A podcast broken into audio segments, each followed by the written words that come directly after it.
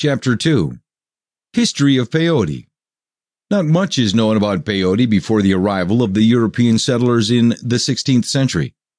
Carbon dating has indicated that the substance derived from peyote was being consumed as far back as 3780 BC. While its native habitat was a small area in present-day Mexico, the effects of peyote were known amongst tribes that lived more than 1,000 miles away. Interestingly, the use of peyote was still considered controversial even during those times. The plant has been looked upon with suspicion from the time the Europeans arrived on North American shores. When the first Europeans arrived in what is the present-day southern United States, they saw that peyote was being used widely among many Native American tribes. Fray Bernardo de Sahagun, a 16th century explorer who specialized in Native American culture, was the first to document peyote in his writings. He observed that those who consumed peyote see visions that are either laughable or frightful. He added that intoxication lasts for two to three days and then stops. His observations of peyote were quite objective. However, others still saw peyote in a suspicious light. Furthermore, an unnamed Spanish missionary called peyote a diabolical root. This may have been because the Europeans were uneasy about the plant due to its link to heathen superstitions and rituals. Explorers and missionaries criticized those who had a history of using peyote. Some witnesses to such rituals observed that users of peyote were able to see terrifying visions. Many potential peyote users became scared at the thought of this.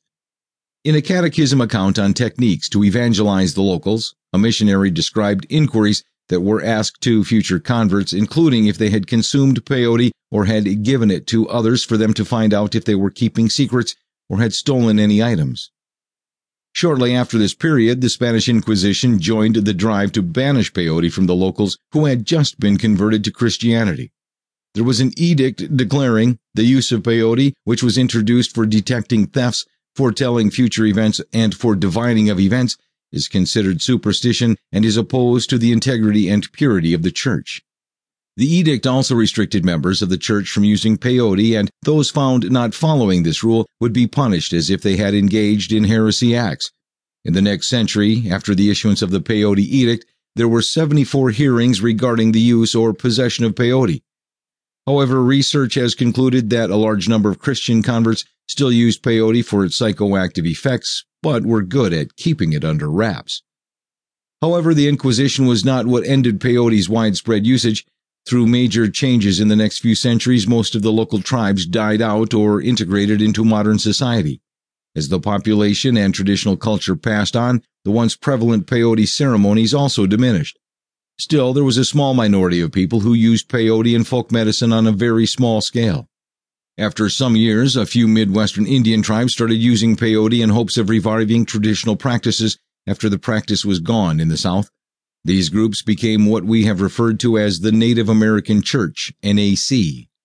As the peyote revival continued, authorities in the United States sought for the banning and restriction of peyote. They even moved to ban sacred religious rituals like the ghost dance, as these practices involved the use of peyote.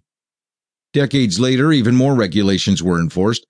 Unlike most of the irrational banning that had occurred in the previous few centuries, these regulations were a product of research conducted by the American Medical Association, which determined peyote use to be habit forming. By 1965, the drug had become part of a list of controlled psychedelic substances. The 1965 ruling, however, was contrary to older anti-peyote efforts because it enabled Native Americans to still be allowed to use it, although only for religious rituals. In other regions, peyote's use became illegal under more stringent state laws. Eventually, the state laws eased up and most states allowed peyote's use for religious purposes by the 1970s. The American Indian Religious Freedom Act in 1994 provided a federal exemption for peyote when it came to Native American church rituals.